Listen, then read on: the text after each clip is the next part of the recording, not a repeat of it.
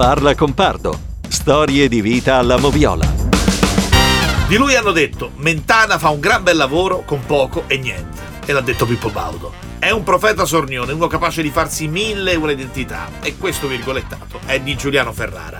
E poi Alessandra Sardoni, mitologica giornalista del TG di La 7, che dice: Ogni tanto fa delle sfuriate, ma poi gli passa. Nome Enrico, cognome Mentana, nasce il 15 gennaio del 1955 a Milano e cresce nel quartiere periferico di Milano Sud del Giambellino. A Parra Compardo diamo il benvenuto alla faccia, alla voce del giornalismo italiano, al maratoneta Enrico Mentana.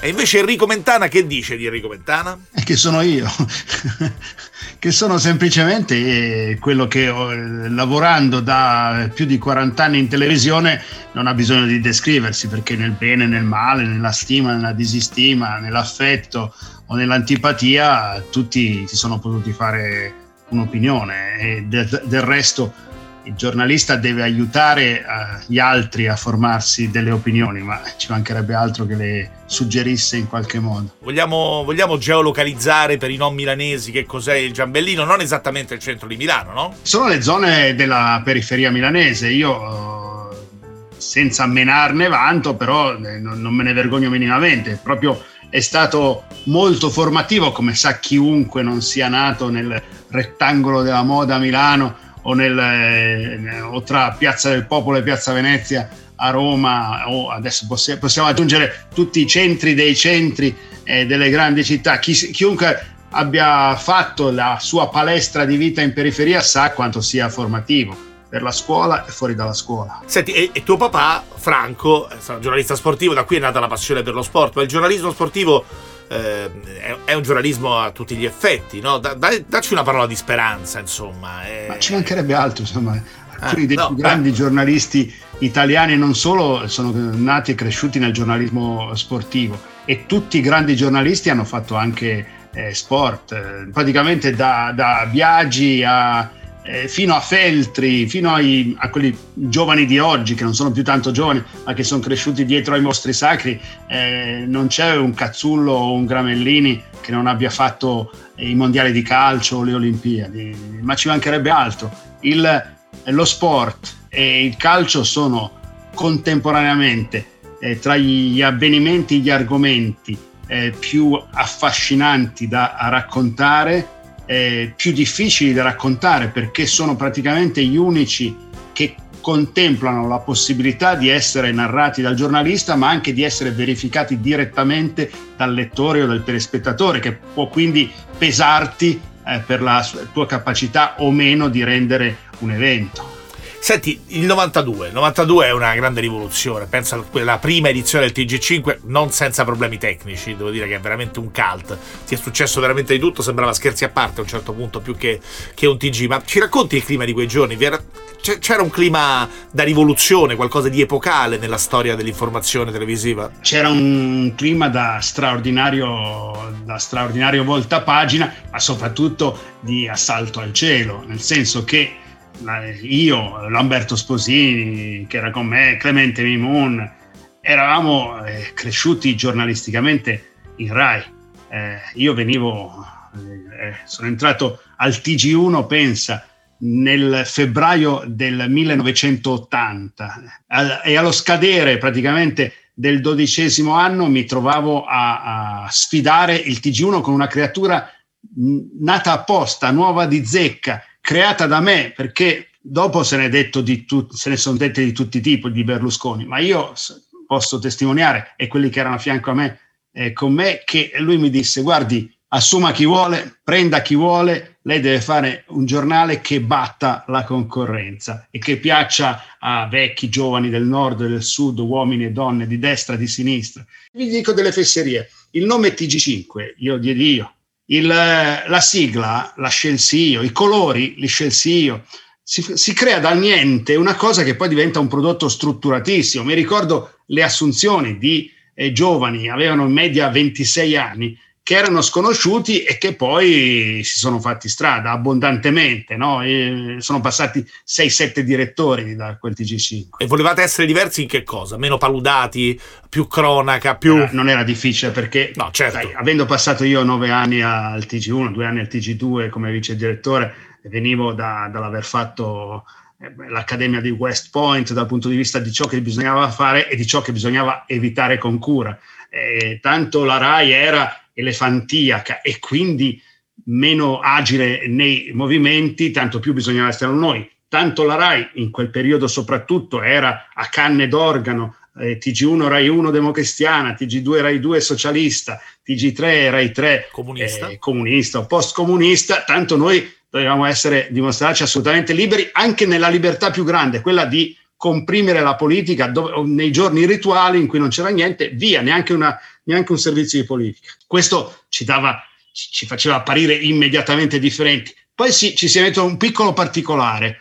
Eh, esattamente cinque settimane dopo la nascita del TG5, il signor Antonio Di Pietro eh, si mette in mente di andare a arrestare il signor Mario Chiesa. E lì è proprio eh, eh, siamo già ai rigori dopo dieci minuti di partita, perché lì certo. devi dimostrare tutte le volte che non hai nulla da difendere, nessuno da coprire, eh, nessun imbarazzo nel raccontare di arresti, inchieste no? che, che scuotono il palazzo. Anche Cairo mi sembra abbastanza ecumenico, nel senso che poi se guardo il palinsesto della 7 è un palinsesto con programmi di, guarda, di, di, tipo diverso. Guarda, la cosa più divertente è leggere quelli che dicono ecco da quando c'è Cairo, oppure Cairo vi costringe. Io non solo devo dire la verità, non mi è, non mi è mai capitato di dover, di dover, ascoltare una telefonata in cui eventualmente mi venisse chiesto di, eh, di, fare o non fare qualcosa.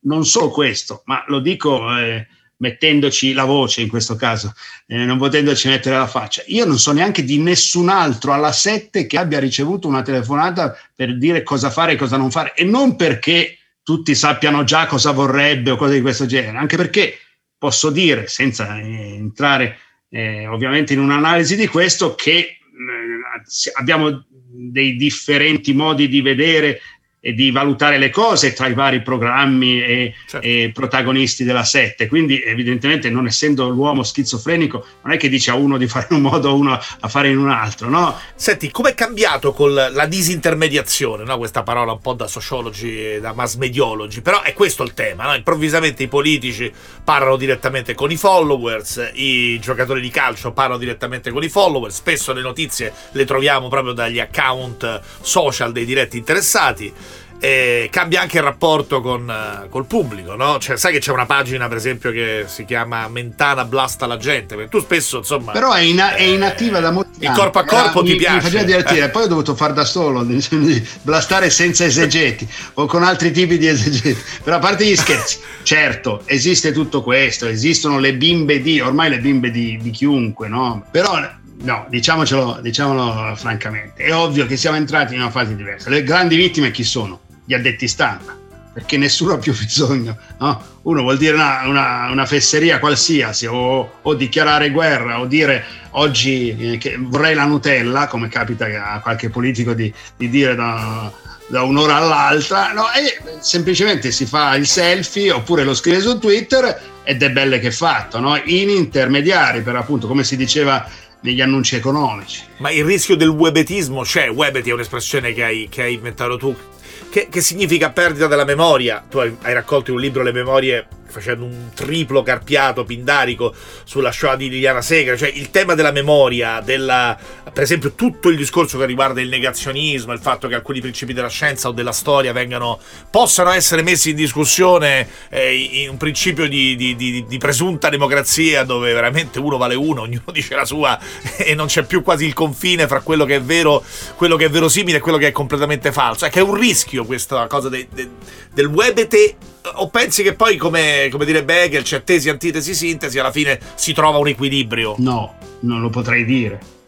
Non lo posso dire proprio hegelianamente, proprio seguendo la fenomenologia della, della nascita, crescita e invalersi eh, dello strumento di massa eh, dei social, non posso dire come va a finire. Possono prevalere i cretini, nettamente, no? eh, diciamo che dal punto di vista numerico già è una squadra, diciamo, insomma, diciamo che il loro tiki-taka è impressionante nella, nella sua estensione, la sua ragnatela che pervade eh, tutti, eh, tutti, i social. No? Questo è cioè, abbastanza impressionante, vedere come sia uno strumento che, come spesso accade proprio nell'eterogenesi dei, dei fini, eh, si vede chiaramente che il, il più noto dei social, Facebook, non essendo certo stato creato per questo, però riesce a essere la carta assorbente di tutta una serie di imbecilli che, che non hanno frontiera per, ad ogni evidenza. No? Vediamo con chiarezza che c'è più una spinta all'odio che una spinta al consenso.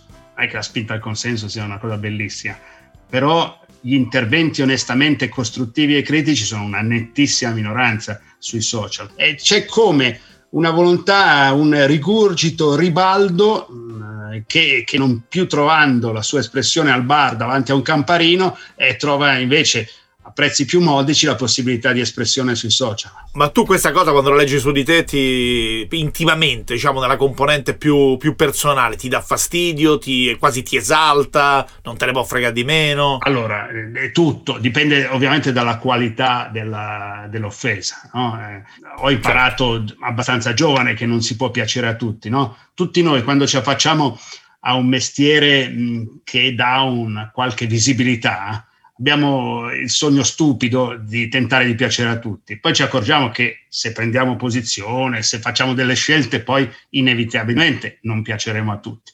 Poi però ti accorgi anche l'altra cosa, che ci sono, eh, come dire, i denigratori attivi. Questo è l'elemento nuovo, no? Che tu puoi non piacere, eh, ci sta, tu fai un programma, lo vede poca gente, vuol dire che non sei piaciuto. Ma un conto è questo, un conto è fare un programma e ancora prima di eh, leggerne l'ascolto o ascoltarne il gradimento o meno dei critici, eh, comincia a arrivare eh, sei un imbecille, eh, braccia certo. strappate alla terra, eh, certo. giornalaio, chiaro, mi metto nei panni di chi vive queste ah, cose. Certo. Eh? I giornalai sono una categoria nobilissima, no? spesso si dice giornalai per dire... Ma giornalai, io, guarda, una volta partecipai a un programma in cui eh, bisognava eh, uscire da se stessi in qualche modo e prestarsi a fare un altro lavoro e vedere la gente, a che effetto faceva la gente trovarti a fare un altro lavoro. Il lavoro che io scelsi per me è il giornalaio, figurati quanto... Cioè, essendo figlio di un giornalista della carta stampata, avendo sempre amato il mondo dei giornali, io eh, ritenevo giustamente, lo ritengo tuttora, adesso purtroppo il mondo sta cambiando, ma che quello fosse uno dei mestieri più belli. Oltre ad avere le figurine gratis.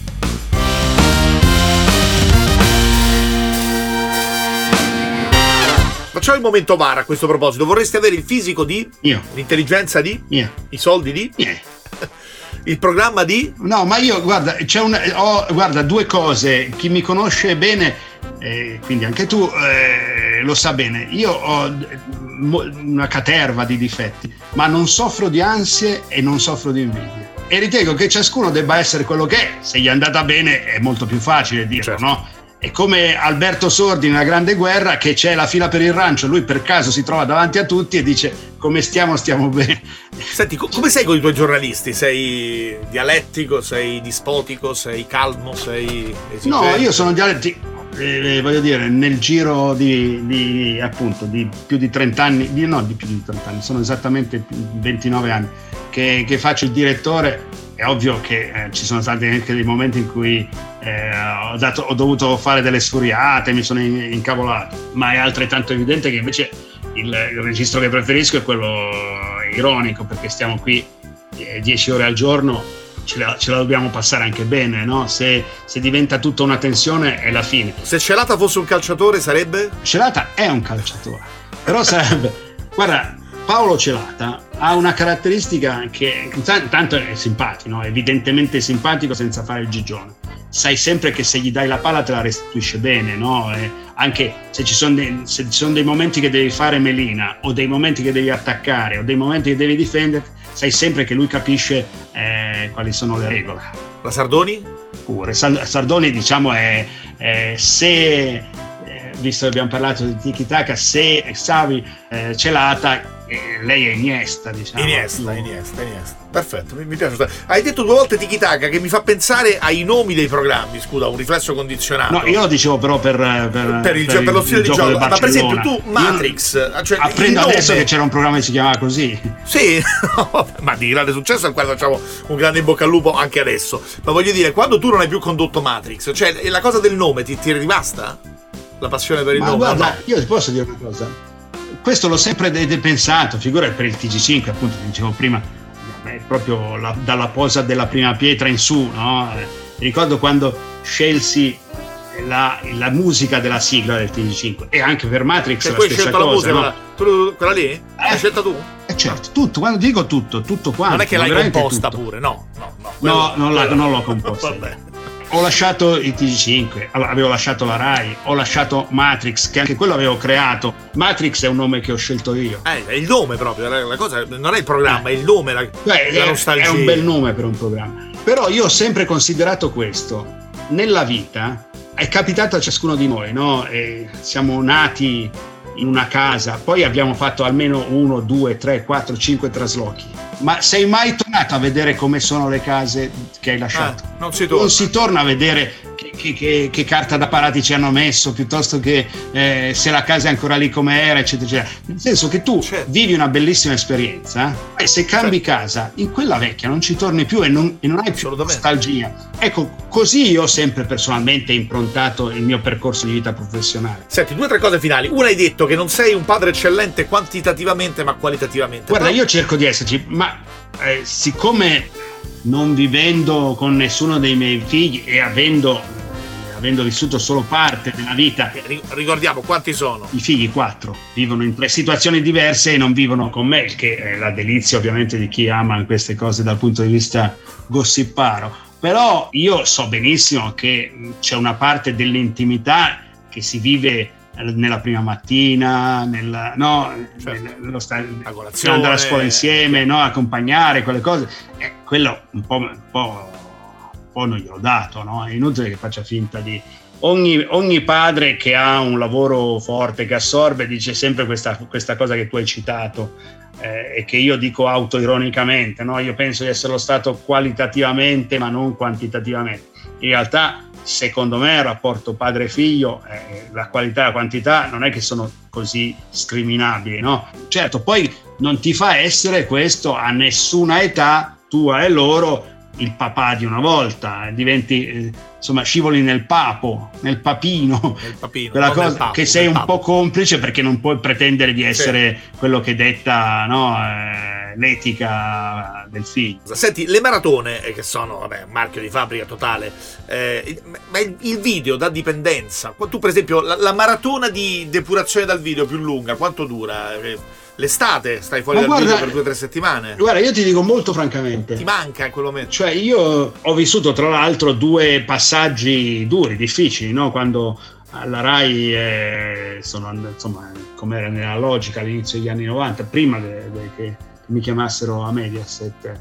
È un periodo in cui andavo in ufficio e c'era la mazzetta ai giornali e solo quella, no? E c'era certo. il, eh, l'ufficio vuoto. Eh, e poi dopo Matrix sono stato proprio, dopo la, insomma, il divorzio da Mediaset, chiamiamolo così, eh, sono stato più di un anno eh, a casa. Ma non, e come sta? A me francamente non mi fa un baffo, lo devo dire francamente, non c'è, no, no, non c'è dipendenza, anzi le cose le faccio perché sono naturali, mi vengono bene. Sono abbastanza bulimico di lavoro, eh, non è che non, però sono gra- grandemente capace di, di non fare una mazza per giornate intere quando quando è stato? Il momento più duro della maratona quando è? C'è un orario in cui, come proprio come Maurizio da Milano, no, da, non Marco, Maurizio, il, il, marciatore o Gelindo Bordini, il maratoneta. Ecco, ma eh, il paragone con i maratoneti è più facile perché no, non conosco i, quali sono i punti bassi eh, nei della bioritmi marcia. della marcia. Sicuramente c'è quella zona attorno, subito dopo il 32esimo, 33esimo chilometro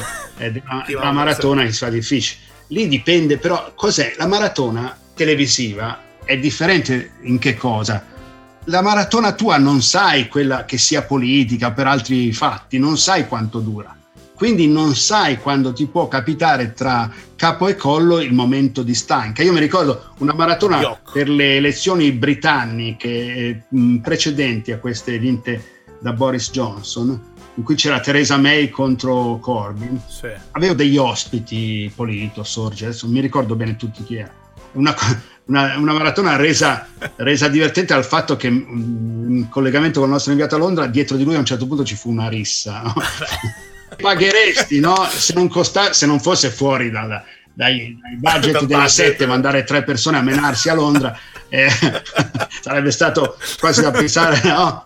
Avevamo, eravamo al di sotto di ogni sospetto da questo punto di vista però costava troppo per noi però eh, quella era una cosa bellissima però cosa succede? a un certo punto tra le 3 e le 4 vedi che alla chetichella tutti gli ospiti dicono eh vabbè adesso si è fatta una cena allora sono dovuto eh. stare fino alle 7 di mattina da solo a commentare eh, l'evoluzione dei dati che arrivavano no? dai vari collegi, poi lì sono tutti collegi uninominali, sì. no? Durham, tutte quelle eh, cose di ecco, Durham, tu, i laburisti. Immagin- cioè. Ecco, quelli sono i momenti difficili. quando dici la fame, no? il buco di fame durante la maratona al 35 chilometro. Scusa, invece l'incertezza pre di PCM, pre conferenza stampa, perché è, è stato il tormentone del 2020. Conte, sì, ah, parla, parli di una cosa sa. che a me invece non piace per niente, perché eh, io ritengo che mh, questo tipo di comunicazione sia assolutamente deleterio e poi ci esponga a fare una sorta di butta dentro che, che, che, che non, ha, non, ha, senso. Devi stare a aspettare una cosa che non si capisce perché non venga, ad esempio, che so, registrata e poi data, no? così che possa essere. Se certo. proprio, io mi rendo conto che la gente vuole sapere se deve, no, se deve passare Natale, Pasqua, eh, Carnevale, Ferragosto certo. a casa oppure può andare fuori, può fare questo, può fare questo, può fare questo. Però non può essere una cosa per cui tu eh, crei un'aspettativa, l'attesa e chissà cosa dirà e secondo le ultime notizie ci arriva questa agenzia, eccetera. È, è, un DPCM. Quando tu sai che il Consiglio dei Ministri che l'ha varato, come è successo in quello eh, prenatalizio, è con, si è concluso alle 8 di sera, poi non puoi arrivare alle 10 meno 10, cioè un'ora e 50 per la per la conferenza stampa. Eh, c'è una notizia che non avresti voluto dare in questi anni, una notizia che ti ha fatto più male, tante immagino, no? Non esistono le notizie che non si vorrebbero dare, cioè la vita è questo, no? Eh, cioè, sì, ho, sì, perso, chiaro, ho, perso, i genitori eh, in due anni che avevo 42-44 anni. So benissimo che tutte le volte che diamo delle notizie negative o tragiche eh, parliamo di, eh, di storie consimili eh, cioè, non sono delle notizie che non vorresti dare. Se non vuoi dare queste notizie, cambia mestiere, no? Eh, cioè, no, certo. giornalista è contemporaneamente un prete che battezza e un prete che dà l'estrema unzione, un prete che celebra matrimoni certo. e un prete che guarda le ragazze. Assolutamente. Però questo mi fa pensare a un'altra cosa, cioè alla, alla, alla assuefazione no? fra prima e seconda ondata, nel senso che anche il dato numerico sul numero di morti eh, di ogni giorno c'è un rischio da questo punto di vista, che vale in generale per qualsiasi fatto umano, che poi è lo stesso questo discorso sì, per cui... Questo è, questo è un problema nazionale. Io devo dire francamente a più riprese ho tentato di attirare l'attenzione del telespettatore su questo aspetto, che noi non ci possiamo ridurre a dire bene, ci sono stati 20 morti meno di ieri, perché qui abbiamo perso proprio il ben dell'intelletto e soprattutto la capacità di capire cos'è una tragedia. Abbiamo fatto interminabili, eh, straordinarie per eh, vicende tragiche che avevano comportato la perdita di sei vite, magari, no? Certo. Per carità, ripeto, eh, tornando indietro li farei allo stesso modo, eccetera, ma qui non possiamo pensare che 70.000 eh, morti siano trattati come se fossero un numero o con, quella, con quel disclaimer però la media è 80 anni. E allora sì, sì, oppure... vogliamo dire che la gente può morire per raggiunti limiti di età, come, come, succede per il pensionamento. Cioè è una cosa terrificante, ma queste sono persone, eh, nomi, cognomi, vite, parenti. Eh, nella prima ondata c'era un sentimento dominante di paura, perché il videogame della vita ci aveva messo al cospetto di un mostro nuovo, terribile, con cui dovevamo nasconderci prima di tentare di assaltarlo. Quando è cominciato a scomparire dal, dal monitor, e noi abbiamo pensato, vabbè, è fatta, no? Adesso la seconda ondata, obiettivamente, la viviamo senza questo stesso pathos. Certo. Cioè, un po' mi ricorda eh, quello, quello straordinario a Pies che era un marziano a Roma di Flaiano, no? All'inizio, ovviamente, lì in positivo e qui in tragico, no? Certo. Ah, eh, poi Marziano alla Arriva fine Marziano. diventava oh che palle sta arrivando il Marziano, no? Esatto. Ed è un po' E qui il contrario. questo il problema, che si è perso il senso del pathos di una battaglia, anche devo dire per un po' di mezze manichismo da parte dei decisori politici, nazionali e regionali, che se la sono vissuta in modo così pacchianamente, apertamente autopromozionale, da poi farci perdere il senso della battaglia comune. No? Eh, se tu dici c'è zio che ci pensa, poi tu dici vabbè zio che hai fatto? Chiaro. Senti, a Lukaku gli vuoi bene, sì. A Lukaku? Sì, ma non, non è il mio centravanti ideale. Ah. No? E nel senso che è così, non in realtà, è così forte, no? così eh, statuario, moderno, ma mobile, ma agile, e che poi è la tentazione di una squadra di, di appoggiarsi su di lui. L'Inter di Ibrahimovic aveva quello stesso difetto, poi avevi una, uno schema, palla avanti, quello c'hai quella figura torreggiante, spalle alla porta e, eh, e sono cavoli degli avversari, dei difensori avversari. Però Lukaku è una bella cosa, se ci fosse un'idea di gioco non dovresti eh, rischiare, come rischiano tutte le squadre con campioni come Lukaku, di diventare poi totalmente dipendenti negli schemi di gioco da un passaggio che poi diventa anche, non dico prevedibile, ma contrabile.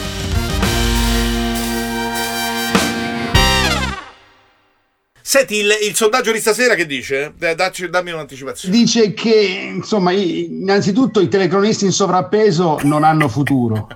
Questo è interessante. Questo lo- l'avevo già capito, fra l'altro. Grazie, amico mio. Saluti a No, casa. grazie a te. Saluti a tutti, giorni. grazie. Ciao. Buonasera a Grazie. tutti. Ciao, ciao, ciao, ciao. Avete ascoltato Parla con Pardo, storie di vita alla moviola, una coproduzione Radio 24 e Audio Tales.